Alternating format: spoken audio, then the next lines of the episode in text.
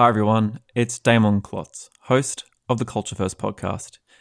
If you want to dive deeper into what you're going to be hearing in today's episode, all you have to do is head to culturefirstpodcast.com slash table, where you can learn more about today's topic and receive a free gift. For this episode, we're going to be offering you The Ugly Truth, an excerpt from Minda Harts' book, The Memo. Visit culturefirstpodcast.com slash table to download your copy. All right, let's get started. So, if you were to explain what you do today to a 10 year old girl who asked, Minda, what do you do for work? How would you answer? I would say that I am trying to make the workplace better so when you get there, you'll be happy. Culture first? Culture first. Culture first. Culture first. Culture first. Culture first. Culture first. Culture first. Culture first. Culture first. Culture first. Culture first. Culture first. Culture Culture first. first. Culture Culture first. first. Culture Culture first. first. Culture first. Culture first. Culture first. I'm Damon Klotz, and this is Culture First. Hello, and welcome back to the Culture First podcast. This is episode 10. We are now in double digits, and what a journey it has been to bring these episodes from an idea to reality.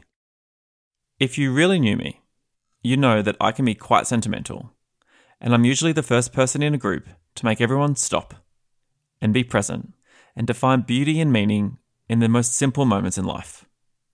So, when it comes to reflecting on the first 10 episodes, it's the personal stories that someone writes to me about how a particular episode has impacted them that means more to me than download numbers or accolades.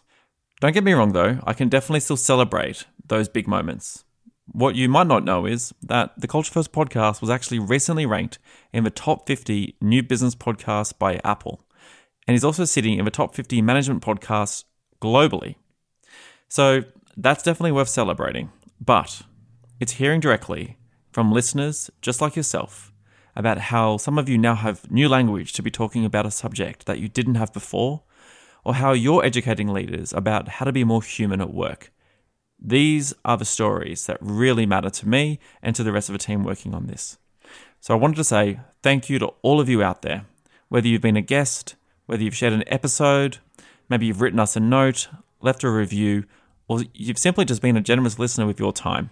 We all appreciate it. So, thank you. This episode, it's called A Seat at the Table. And I'm going to be talking a lot about change because the table, it needs to change. I'd like to believe that none of us are alone in wanting or expecting better from our workplaces. And we're also not alone in having to collectively do our part in creating the world that we know can and should exist. That's why I shared a story about wanting to be an activist on the previous episode. In my role as Culture Amp's work culture evangelist, I'm here to use the power of story to inspire listeners like yourself to be able to drive behavioural change at both the individual level and the organisational level. But just like you, I also need to do the work. And the work that we're going to be talking about today is how do we create a more equitable experience for women in the workplace. Intersectionality has taught us that though we share the same goals, it's important to understand the nuanced experiences that people have. So rather than do an episode where I'm going to be talking generally about women's experience in the workplace, I wanted to zoom in on two distinct experiences the experience of women of colour and the experience of women at the highest level of leadership inside of a company.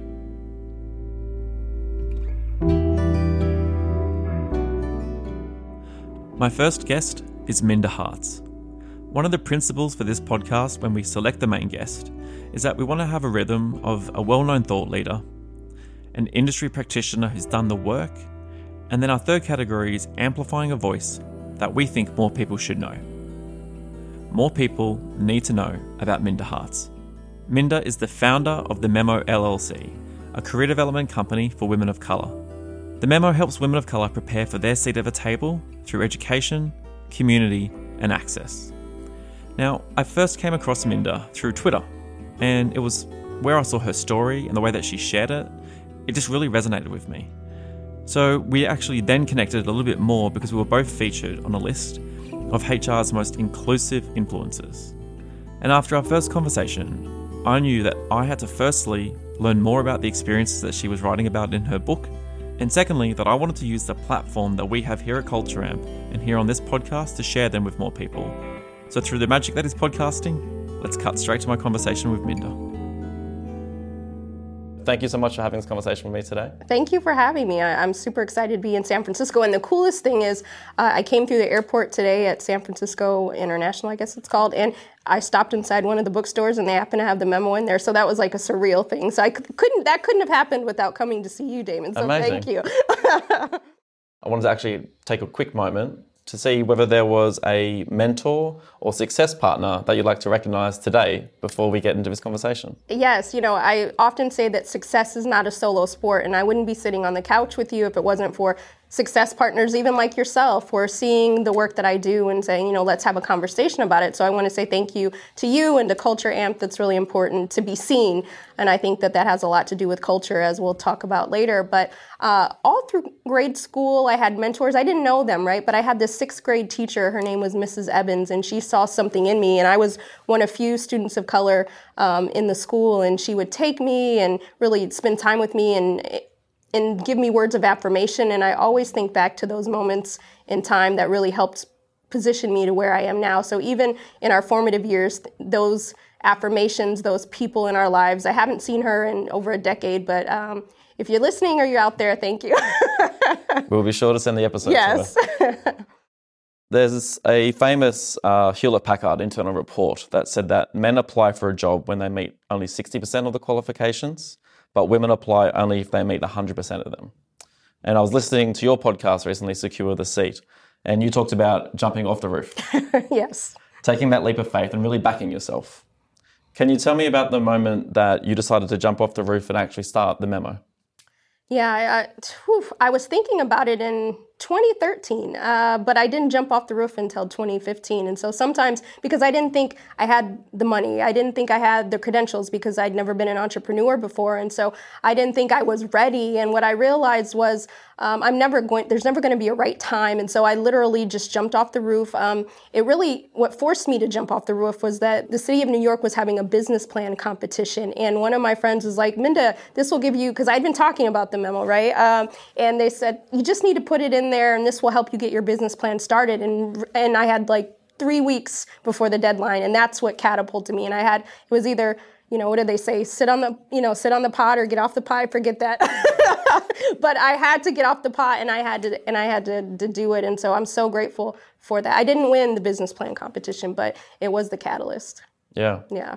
And then sometimes even not getting that first win straight away gives you yeah. even more reason to say, actually, like, I've shown myself that I can even put something else out there. Right. And now it gives you that kind of that fire again to kind of actually want to go build it. Right. So that was the thing. Like I didn't win, but I didn't let that stop me. It just really pushed me like, wow, I saw the future of what this could be. And, it, and sometimes, again, we just have to go for it. What are some of the common misconceptions around the experience of women of color in the workplace?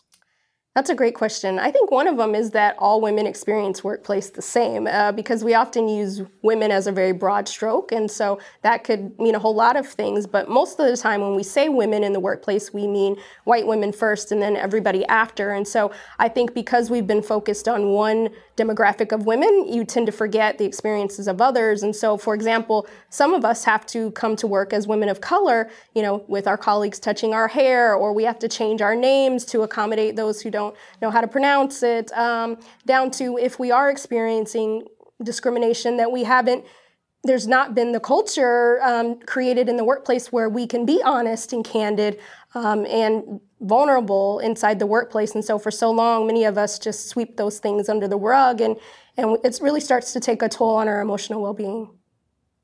I think there's a lot to be said about the challenge that companies and specifically managers face to create a sense of belonging in the workplace you know, a lot of the conversation over the last few years has moved from just diversity mm-hmm. to diversity inclusion to then diversity inclusion, and also trying to understand whether someone feels like they belong in the workplace. And a lot of the culture amp studies into this space have found that you know belonging is one of the strongest drivers of actually having a diverse and inclusive workplace. But we also have to just belong in our own self, like, right. and belong in our own skin, right? Mm-hmm. So how important is it to actually feel that sense of belonging in your own skin first before you even think about whether I belong in a system, an organization, or a team? That's a great question. And it's one of the things that I grappled with when I wrote the memo because, yes, there are these issues that happen within the system inside the workplace that we are in, but also what about our own individual selves. Um, you know, Lauryn Hill said it best, how you going to win if you ain't right within? And it's important for us to find out what we want out of the workplace. You know, Maslow has his hierarchy of needs. And when we think about our career needs, who as a woman of if i'm a woman of color in the workplace what is it that i'm going to need from my manager what type of environment is my basic level what am i how, how am i going to thrive and so uh, if I've been at different organizations that have caused a lot of trauma, workplace trauma, then I take that to the next job and I take it to the next job. And I never give myself that time to heal so that I can secure my seat and add value to the company that I um, end up at the table at. And so I think it's so important for us to learn to pack light, unpack those things that have hurt us in the past in the workplace so that we can show up and feel like we belong because you might feel that PTSD from a, a, from a past place that and you see some signs in this current place but maybe it's not even that but you're so stuck in in that pain that you can't see that this is a better environment. So I do think we have to belong and be authentic to ourselves so that we can thrive in the workplace and not survive. We I think in ourselves, in our relationships, and also in the workplace, we're always the like combination of yeah. all of our experiences, both good and bad. Mm-hmm. So I mm-hmm. think understanding where we're at as individuals, as well as how we're trying to fit into a team or like thrive in an organization, is really important. Yeah.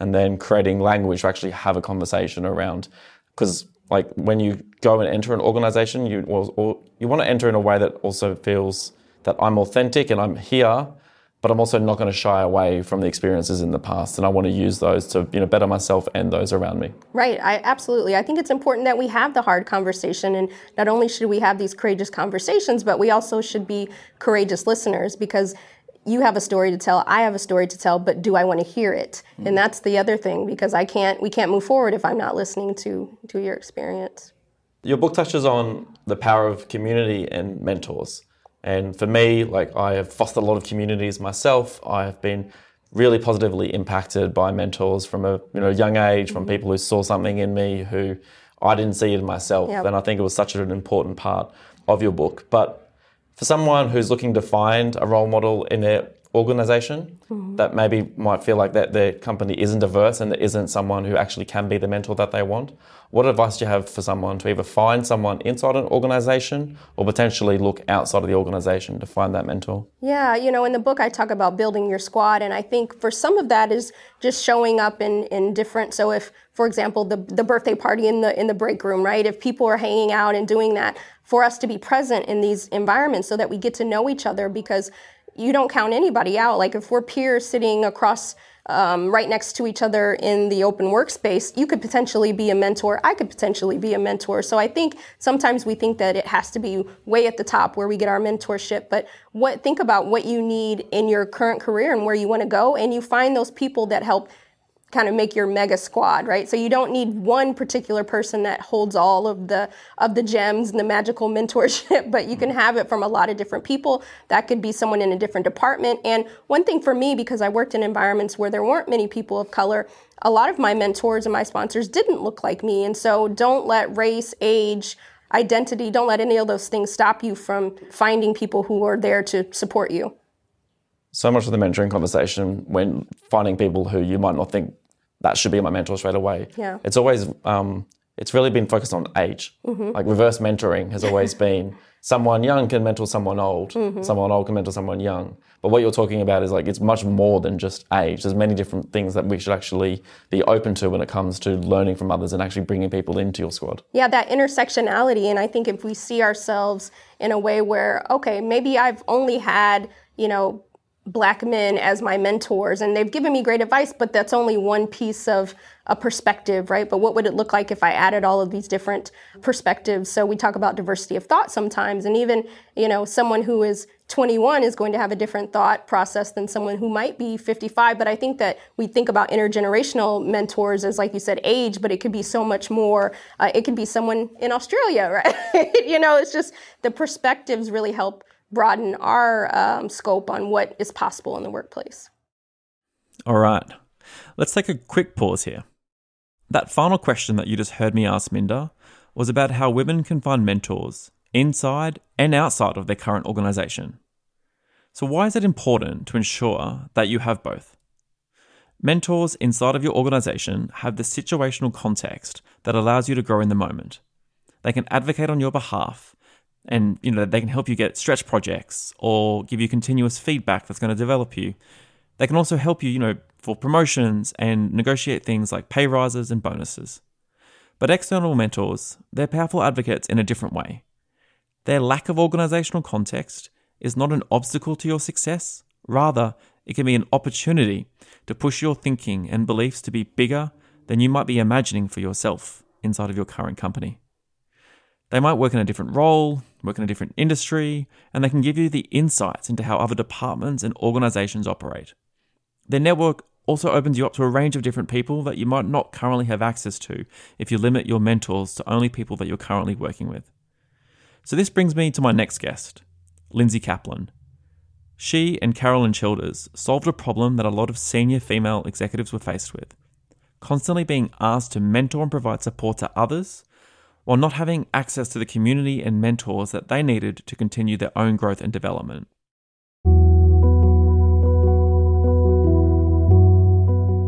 Regardless of your gender, your role, or your level, you might be saying to yourself, I feel the same way. I'm constantly filling up the cup of others that when it comes to me, I find myself pouring from an empty glass. So that's why we're here to help, you know, get the stories, ideas, and actions that can help you fill up your cup. So, what is Chief? Well, let me start by reading the tagline from their website Women have always been powerful. For generations, we had to do it alone. One woman at a table of men. But times change. We don't need a seat at that table. We're building our own. So after reading that, and I know that might have sounded a bit weird me reading directly from their website, but after reading that and knowing that uh, several guests of this podcast have actually been and still are members of Chief, I knew that I wanted to learn more. So so, Chief, it's a private network focused on connecting and supporting women leaders. To be accepted, applicants must be C level or a rising VP, and it's the only organisation designed for women seated at or around the table. I sat down with Lindsay to learn more about her experiences as a leader that led her to create Chief, as well as some of the success stories that they've helped co create. So let's dive straight in and hear Lindsay describe Chief. Well, imagine you're a woman. You've climbed the corporate ladder. You've gotten to a place where you're in a position of power. You have this new leadership role, and you look around the table, and you are the only or one of the only women seated at that table. So now you're at a point in your life where your work is becoming more challenging. You probably need a mentor more than you ever have before. And yet you are expected to be the mentor. You're expected to give all of your advice, so much of your time to helping women up that ladder that you just climbed. So we created Chief as a place for this woman in power to go for support along with other women who are also seated at the table. We bring women from different roles, different industries, different backgrounds together to really support and guide each other so they can not only continue on in that powerful role, but create a, a real ripple into their organizations and bring more women up with them. We've all heard the story about the entrepreneur who created the product or service that they needed because it didn't exist at the time. So, I wanted to learn about Lindsay's experience as a leader and what led to the creation of Chief. So, I think for me, my previous role was as vice president at Casper, the mattress company. And Casper, super progressive organization, lots of women, but founded by five men who were really wonderful, great benefits for a working mom, really were aware that they wanted to bring women into their leadership roles. And yet I did still feel like, as a senior woman of the organization, I was expected to uh, mentor. And I found myself looking back at my calendar and seeing all of the coffees I was doing, all of those, hey, do you have time for a call? Do you want to grab lunch? Can I talk to you about my career? all of that time that I was giving to these amazing women who were at Casper that I had spent zero time looking for myself. And that was the moment where I realized I needed something because I wasn't drowning in those mentorship conversations, but as much as I was giving, I was never getting or taking away. And so my co founder and I found ourselves both in these senior levels in our organizations and really found comfort in chatting with one another about the stress we were under and the problems we were facing.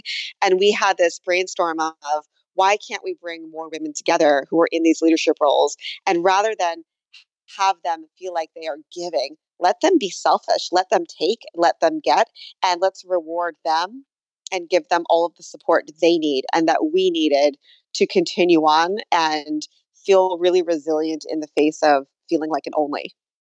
I think it's phenomenal for somebody, uh, and especially women in business, to really reach out beyond their industry. It's so important to have those connections and that network that goes truly above and beyond where you are seated at the table. And then, furthermore, we truly believe in the power of cognitive diversity to have different opinions, to have different backgrounds, and people who have done different roles with with vastly different uh, career journeys together in a room really can enlighten and improve upon your ability to lead as a manager. I think for me, I've always been the squeaky wheel at an organization. I'm the first person to call something out when it doesn't feel fair. And business isn't fair. There's nothing fair about business, right? And so for me, it's been a personal obstacle of how do I play the game? How do I tone down some of the want inside of me to scream, "Hey, we're we're leaving people in the dust and this doesn't feel fair." And why are why are these decisions being made in a room full of men when we're working on a project that involves women right now? I had to figure out how to tone that down for so long and that obstacle really became the inspiration for chief which is let's create something that is designed first for women that could work universally for people who are in power. And so i'm i'm glad that i was a squeaky wheel. I'm glad that i did you know cause a ruckus here or there in jobs I've had through the years because I think it led me to where I am today, which is finding something that was truly dissatisfying and and disheartening to me as I went from job to job and building that into the root of the business and the mission that Chief is fighting for. Is there a particular story that means a lot to you as one of the founders from one of your members about the impact that they've experienced since joining Chief? I have countless stories. Um, even this week, as we're in quarantine, we've seen women come together now more than ever. Their peer groups come together. The amount of love and support that comes from women who are just looking out for one another has been incredibly impactful. And it is definitely the most meaningful job I have ever uh, had the privilege of, of doing. I think my favorite story was I hosted a dinner for some of our members, and our guest of honor was a CEO, member of Chief and CEO of a phenomenal ad agency in New York City. And we went around the table and kind of talked about what is that career ambition you have that maybe you've never articulated? What is the dream? And a member at the table said, you know, one day, and I've never said this out loud to anybody, but I would really love to run an ad agency like you do. It's why I signed up for this dinner. I, I work in consulting right now, but I, I could do it. That's the dream, and I would be amazing at it. And so later that evening, the CEO of this ad agency pulled that woman aside and said, you know, my sister agency is doing a, a confidential search for a managing director, uh, president of the agency. We are in final stages, but I'd love to bring you in as a dark horse candidate. And let's just, you know, have you come into the last rounds of interviews and see what happens. And lo and behold, she got the job. And I still get chills thinking about hearing this story because she never would have said it out loud. She wouldn't have been brought into this confidential search of which she was up against four men. And she had the confidence of knowing that she had met this woman. She knew what this woman had done in her career to get there. And so she felt confident enough going in to score the job. And it really sums up Chief in a nutshell, which is, you know, connecting people who wouldn't have met, creating opportunity, support, and giving each other that confidence that comes with having a powerful network at top. I got chills listening to that because I can I can picture that dinner and feel the nerves of that person asking themselves whether or not to actually ask that question and wondering, you know, should I, like, who am I to put this dream out to the world? Like, I've been there myself. Um, I, you know, you second guess yourself and you ask, you know, do I ask this question or not? Do I put my hand up? But, but backing yourself to put your hand up and asking that question and letting the world know that for every fear, for every fear that we hold, we also hold dreams. And little did that woman know that speaking up and saying that was the first step to changing the rest of her life. Yes, yes. And we've seen countless stories about promotions, new jobs, and just big, satisfying wins at work. You know, a win doesn't need to be something as tangible as getting that next job. There are major wins that our chief members are having every day in the office, even if it's just feeling better about the work that they do, feeling more supported, and feeling like they have this powerful support system waiting for them that's cheering them on from the sidelines.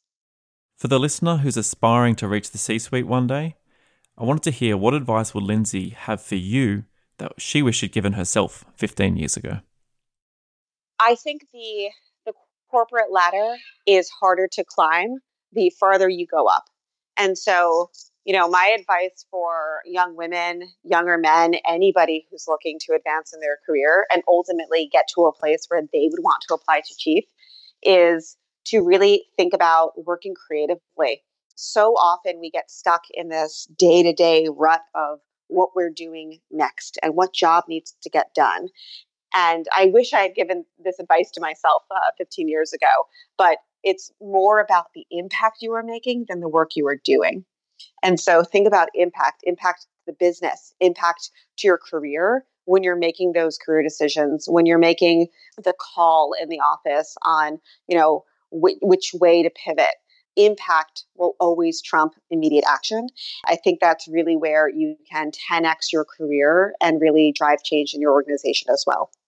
Chief was recently featured on the Today Show in the United States, and one of your members was being interviewed when they asked if Chief was the answer to the boys' club. And I just, I loved her answer.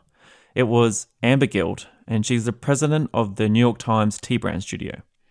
And she said that she wasn't looking to replicate systems that kept people out in the past, and that you're trying to build a space to support each other. And to do that inclusively means inviting other people, including men, into that space. I'm really hoping that by the end of this episode that listeners are going to realize that you know they need to play a role in actually creating the equitable workforces of the future so that we don't need to be waiting 8 generations for this change to happen. So Lindsay, do you have a message for anyone who's listening who's willing to be that activist so that we can make that dream a reality? Speak up. Come join us. There's nothing to wait for, right? Like if if you believe that there should be a fair and equitable C suite, if you believe that the boardroom should look like a great representation of this country, there's there's nothing stopping you from making that change today. So speak up, raise your hand. Don't wait until somebody else does it, but you have power. Every individual has power. And the more uh, progressive people stand up for what is right, and and make small changes together, the bigger that wave of change will be.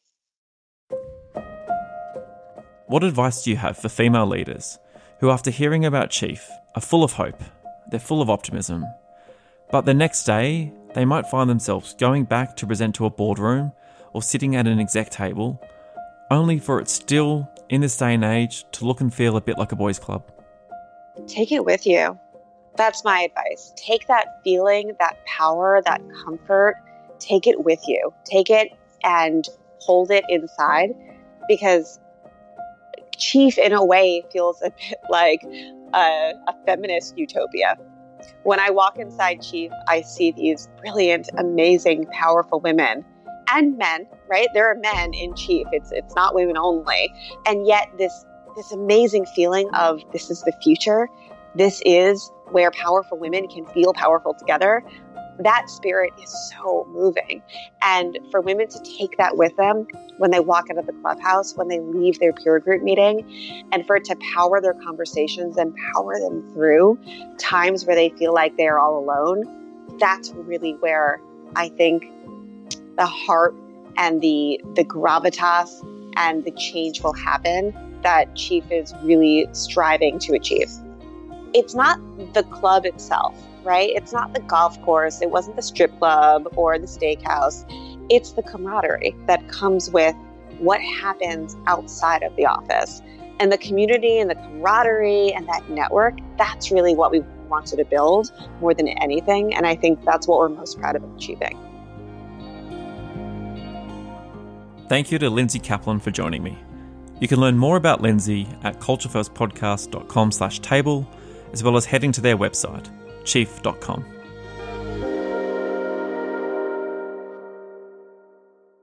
So now we're going to go back to my conversation with Minda Harts, and we're going to be talking about success partners and how we can all be one. But first, I wanted to spend a few minutes and check in with the Culture Amp people science and data science team to look at what our benchmark data can be telling us about the topics that we've been discussing.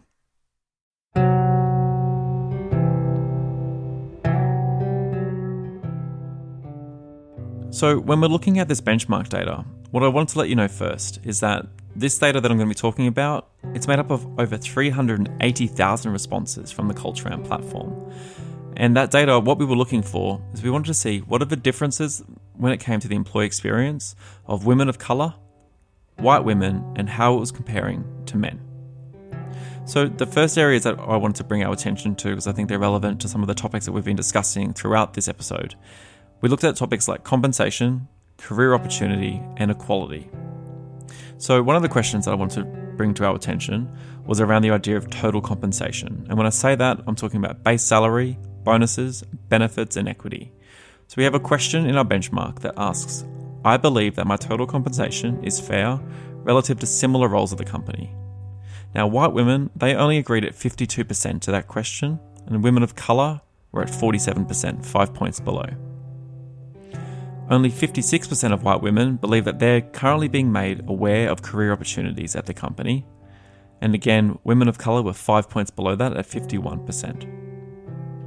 We also wanted to look at some of some of the biggest gaps that we were seeing in this data, and we were seeing them between women of colour's experience and white men's experience when we're looking at the topics around equitable opportunities to succeed, being able to speak up without fear of negative consequences, and decision making. So, when we looked at the question around whether people from all backgrounds have equal opportunities to succeed at the company, white men scored at 72%, where women of colour were 11 points below. We also have a question that looks at whether you can voice a contrary opinion without fear of negative consequences. Women of colour were 10 points below. And then finally, whether you feel satisfied with how decisions are being made at the company. So white men scored quite low on that, 45%, but again, women of colour were uh, 9 points below that. So these are all statistically significant differences in the experience that women of colour are having when we're looking at it compared to white men as well as white women. So if you want to learn more about some of that data that I just mentioned, uh, what you might not know is you can actually have a look at all of it for yourself. If you head to culturefirst.com slash insights, we've aggregated millions, and I, I mean millions, like over 7 million data points that you can slice and dice in real time until your heart's content. So if you want to learn more about the different experiences that people are having at work, please feel free to head there, and we'd love your feedback about how you find that website useful. So now that we've provided some context and I've spent some time with the Culture people science and data science team, it's time to head back to my conversation with Minda. I wanted to talk about the ways that uh, we can be success partners to help and support and um, advocate for women of colour. And one of the ways that I personally um, try to be a success partner is to make sure that I'm thinking about the people who aren't in the room when a, a decision is being made or strategy is being executed on, or we're just quickly you know, making an assumption about something. So I try pull back from those assumptions and actually think about who is this impacting who's not here to have a voice right. and making sure that I can sort of stand up for that. But you talk specifically about being a success partner and not an ally. Yeah. Why is that difference really important? I think so. I think that I'm really, first of all, I have to say, I'm really happy that we have language to say that people understand what an ally is, right? And so I think uh, we've said it so much, everybody gets the de- definition of that. But I feel like allyship has been this badge of honor that people have put on for themselves, right? But they haven't really done anything to earn that title. And so for me, I want to see allyship shifted into action. And so, what would it look like if you are an ally, you consider yourself an ally, but now you partner with me or you partner with someone on their success path. You're really invested in their success. And so, not just a one off, but you're really there to, like you said, think about who's missing in the room. And it can be as simple as the hiring process, right? So, if you haven't traditionally or historically had, you know, people of color or LGBTQ or veterans or those who are disabled, if you haven't had them in the hiring pipeline, making sure that you don't um, fill that position until you have someone that you haven't had before in that, because again, that that diversity, we really need that to, to move forward. So I think you can be a success partner in that way. But then also, I want people to think about the people who are underrepresented in their companies, how you're showing up for them when someone is microaggressed, when when there is bias taking place. Because I think sometimes we um, allyship, we come after the situation has happened, if we even have come to that person at all and said, you know, hey, I'm sorry that you went through this. But being in that moment and saying, or pulling someone else aside so that that burden isn't always on the person that's underrepresented. I know I talk about in my book this situation. It's a great example of a boss of mine had, I had orange fingernail polish on, and he said, You people love your bright colors. Now, he joked for 15 minutes about black people loving bright colors and my colleague was there who could have stepped in and stopped it right? But but he didn't. That is a great example of when we can be a success partner when it really counts. Have you had a conversation uh, with that manager or the other person in the car since? I have not. I don't know where they're where they're at or what they're doing, but um, I haven't. And and what I realized in that situation was I stayed in that company for a couple of years, and every day there was something like that and no one ever said anything or did anything. And for a while i settled into that. I thought it was okay and i thought that this was going to be my career. This is what i have to deal with and um, it's unfortunate that sometimes we feel like we don't have options. Are there um, you just spoke earlier about microaggressions and i want to touch mm-hmm. a little bit more on like the patterns behaviors or microaggressions uh, that we can actually look out for and challenge both in ourselves as well as others and but maybe particularly ones that are not commonly known that uh, is being experienced by people every single day?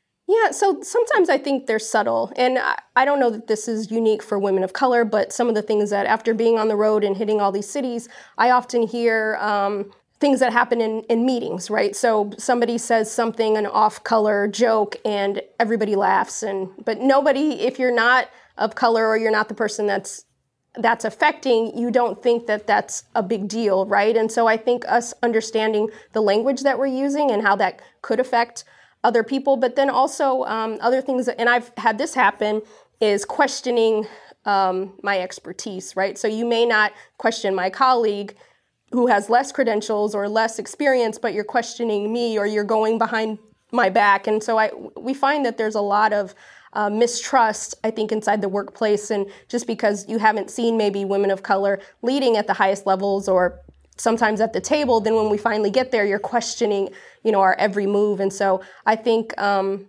sometimes, again, it, we may not understand what we're doing, and you might say, no, it has nothing to do with race, but think about what it feels like for the person on the other side of the table and the cognitive load to constantly be in that like ready to explain or yes. ready to justify All or like time. I deserve to be here means that like you're just thinking about that so often that everyone else is walking into a meeting room without that sort of pressure always being applied. Always. Which... I mean when we step into a space and we're one of the only ones you automatically we automatically put our armor on because we know there's going to be something that's probably said or something that we have to you know we had to stay up late that night before so that we can go to bat for for our ideas. And not to say that that other people don't do that but we feel like that is constantly on our back to constantly prove that now we've got to the table why we're here right? And so that's a lot yeah. to deal with.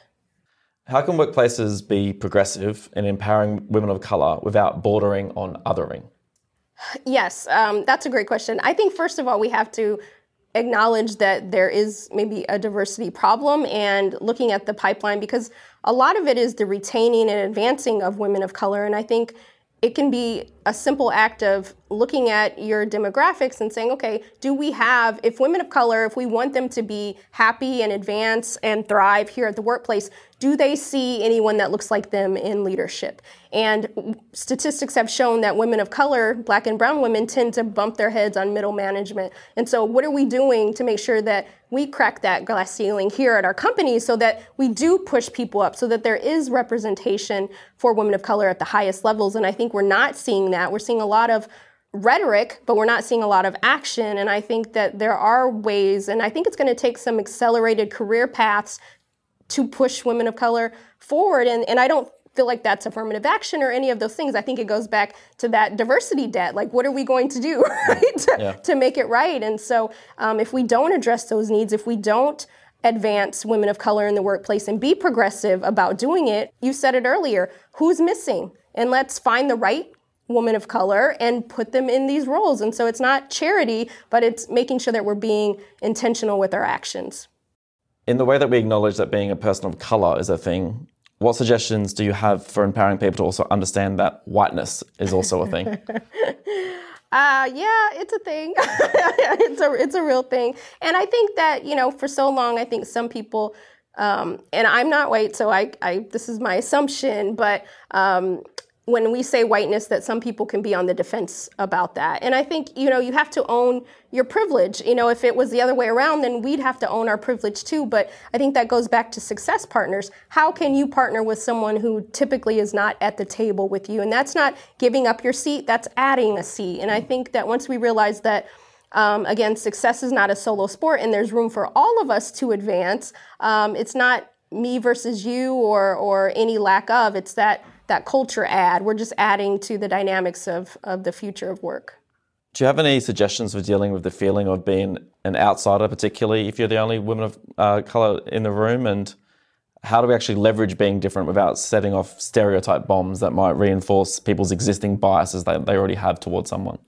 Yeah, I think it goes back to having these conversations because when you hire someone, I think you can be candid and say, hey, we have not done the greatest job, right? But to pretend that we have it all together or just because you've hired a chief diversity officer that that makes it better, um, I think that those are good places to start. But actually having a game plan that you can tell every employee, like, this is what we're doing for diversity. These are the metrics. And when we don't hit this, here are the consequences, right? So from the top down, we're having this conversation. So from, you know, the administrative assistant to the CEO to the janitor, we're all understanding that this is the environment that we want to create. And everyone's not just looking at me like, oh, that's the black girl that we hired and now we've we've done it, right? But no, this is an environment of inclusion. And again, I think that you could have a few of something for starters and they still feel included. They still feel like they have a voice. And I think um, to your point of not you didn't say this, but kind of this token aspect. I think um, that's not what we're we're hiring for. Not we're not hiring for tokens, right? Just to to fill a gap, but we're hiring for intention. It can often fall to women of colour to explain and educate people on their experience, from justifying how they got their job to maybe explaining why their hair is in a different style this week to last week. Do you believe it's always important for women of colour to have to play that role of the educator? And what tips would you offer to these women who are constantly being asked to educate on areas that have literally nothing to do with the performance of them or their job? Yeah, you know, so for starters, I think again having these conversations. So when I wrote the book, I wrote it with the intention to say, I see you. I know you're tired. You're in your job description. It did not say you'd have to tell them why your hair is curly today and, and short the next day. Like that, that is no one's business, right? But this is something that is part of our everyday being in the workplace. And so I even just I was at a meeting not too long ago, and um, somebody said, "Oh, were you on vacation because you have your vacation braids in?" And it's like, okay, you know what? And what are you supposed to say to that? You know, you just learn to really la- laugh it off and and sweep it under the rug. But my braids had nothing to do with the reason why I'm there, and so in that moment, I could have said, you know what, Jim, that's inappropriate, but I didn't feel like I have to keep on saying that. And I think it's an individual thing for, for women of color. If you feel like you can say that to your colleagues and where they won't be on the defense, then I think you should. But um, I think it's an individual thing. But I also think that our colleagues have to educate themselves too. And I think for so long, there has been this hall pass of, um, you don't have to educate yourself, but I have to educate myself on how to uh, assimilate in this wor- in this environment. But you haven't uh, educated yourself on how to be a good colleague to me. And so part of writing the memo was so that I take the pressure off a lot of women of color to have to explain some of just the basic things about showing up every day in the office. But if n- nobody reads it that's not of color, then it we keep having this cycle. And so I appreciate you um, giving life uh, to the memo to let them know that it, it may say women of color in the title, but it's really for, for all readers. Yeah. Yeah. What I want women of color to know is that you give yourself permission to speak on some of those hard topics uh, because our colleagues are never going to know. And do you have to, you know, tap them on the hand every single day? No, but if that's what you feel is going to create a better culture for you, then you have to make that call yourself. The impact of like the wider events happening in the world. Yeah. And the role of a manager of actually supporting employees when something like this happens. So, you know, I've been in the US for four and a half years. Throughout my time here, there's been major events that have happened. I don't know whether I've shown up as that success partner for people when something has happened to someone's community. Yeah. You know, what advice do you have, especially for managers, when the, these events that are happening, albeit way too frequently around the world? Uh, what advice do you have for them to be a better success partner? Yeah, that's a great question. And I think that's the part of that emotional intelligence, you know, tapping into that is understanding that, yes, we do live in a society where, you know, black men and women are getting murdered in the streets. Um, you know, our Muslim friends, that you know, things are happening there. Our, our, Jewish friends in this country, all around the world. And so, I think it's important that if you do have people who identify in these ways, as a manager, you being invested in your talent. Uh, to engage them in the way to ask if it's okay. When I was in the traditional workforce, I went through probably it started with Trayvon, and it, a, a, few different um, young men were were gunned down, and I didn't have any manager, any colleague ever ask what it might, what I might be feeling, right? And so, um, me and my friends, you know, we'd text like, "How are you feeling today?" Like nobody said anything, and and even to be a, in a place where no one even acknowledges Black History Month, you know, those sorts of things, um, just on the basic level of um, understanding your community. And as an as a manager, thinking about some of the things, thinking about not just checking the box for the day. And I know as managers, we have so many things to do with our day, but actually being invested in the people that you work with and getting to know them because a little goes a long way. Even just saying, you know, I saw what happened on the news today. Are you okay? You know, or rallying the troops and saying, this happened. We want to be supportive. you know, of Minda or whatever the case may be. And I think we just have to be there for each other. And that's how you create a better culture, knowing that everyone is invested, right? This happened in the United States, so it's not just my problem, it's all of our problem. And I think we just have to start looking at the hum- humanity piece of the of the workforce. I think you touched on this in another interview that I've seen around and I'm just fascinated about like whether an organization can unlearn if the table mm-hmm. is not a table that you'll want to sit at and you're like, you know what, we need to buy a brand new one yeah. before we start adding more seats here. I, I won't put anybody on blast, but I think there's a lot of companies who probably just need to toss out that table and, and get a new one and, and recreate the table because I think so much damage has been done. And th- there's one area that I haven't talked a lot about, but this like table fatigue. Like, I'm tired of always coming to the table and not having a seat, right? So you may not and back to your point of the culture add, right? That's just kind of adding the seat, but I still don't have a voice. So let's do away with this old table, dismantle it, rebuild one to where the voices that weren't there the first time are represented. And I hope that companies will, again, they won't see that, oh, just because you have, you know, five white men and women uh, doesn't mean that one of them has to leave, but let's shake it up a bit. Let's add to this, right? And um, and I think that we all can have a place at the table, but we're going to have to unlearn what has been uh, comfortable for many of us. A lot of the conversations we've had is really centered on our experiences once we're already in the workforce. How much of this do you think actually needs to go back to the 10 year old girl that we you know, spoke about at the start, describing the work that you do? Like, what can we actually be doing at a very early age to actually ensure that when they do finally e- enter the workforce, that it is the kind of place where they do want to enter? Yeah, I think so. Right now, it's interesting. I'm working on a, starting to write the next book, and it's actually going to be for young adults, uh, young women of color, so that you understand your power and your worth before you even get to the workplace that may not have a seat for you because I think a lot of that um, we've been normalized as young girls. I, I touch on it a little in the memo, but I had some issues when I was in junior high school with being one of the only ones at my at my school, and how I did have some issues with some of my teachers. But and I had some friends who would call me racial slurs, but they didn't mean any harm, right? And so for so long, you start to put that in your mind and think that people don't mean harm, and so you never take your feelings seriously. And I think it starts from a very young age to honor our feelings and find our voice. Um, Dr. King said, let's live in the monologue and not the dialogue. And I think that starts from our, our youth. Um, and so for me, I want to equip the young 10 year old. So when she gets to the workplace, if there are some things that are not in order, she already understands who she is and can bring her authentic self that's not already kind of beat down from from the microaggressions and the bias and she understands already how to have those she has the tools in her toolkit to have the hard conversations and ask the right questions during the interview process. And so I want to catch it at an earlier age.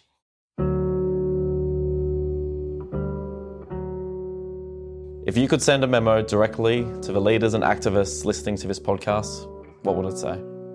What are you going to do in the next 30 days to change the way your table looks?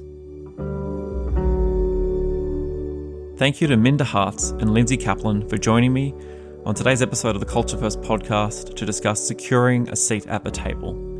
It was an incredible discussion where we spoke a lot about is the table like do we need to chuck out a table? How are we going to get those seats? And like, I know, like personally for me, I'm leaving this episode feeling full of inspiration as well as feeling ready to go do my part so that I can help create the equitable world of work that I know should and can exist.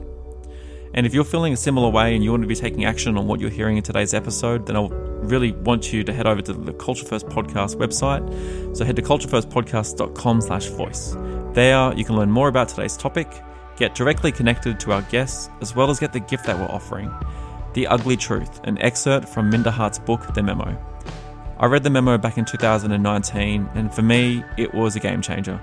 It really helped me better empathize with the experience that women of color have been having in the workplace and what I can be doing as a success partner to be able to make the changes that we all need so that they can secure a seat at the table. So I highly encourage you to get the chapter, and please uh, also encourage you to get the book. If your circumstances are stopping you from purchasing the book, please let me know. I'd love to personally do my part to make sure that more people read it. So, finally, as I wrap up today's episode, I'd love to know your thoughts. So please use the hashtag CultureFirstPodcast on social media and tag at CultureAmp or myself at Damon Klotz. I do want to let you know that we have some exciting news to share soon about what's next in store for the Culture First podcast. But until then, I am going to leave you hanging with one of my favourite Australianisms to say goodbye. Have a good one.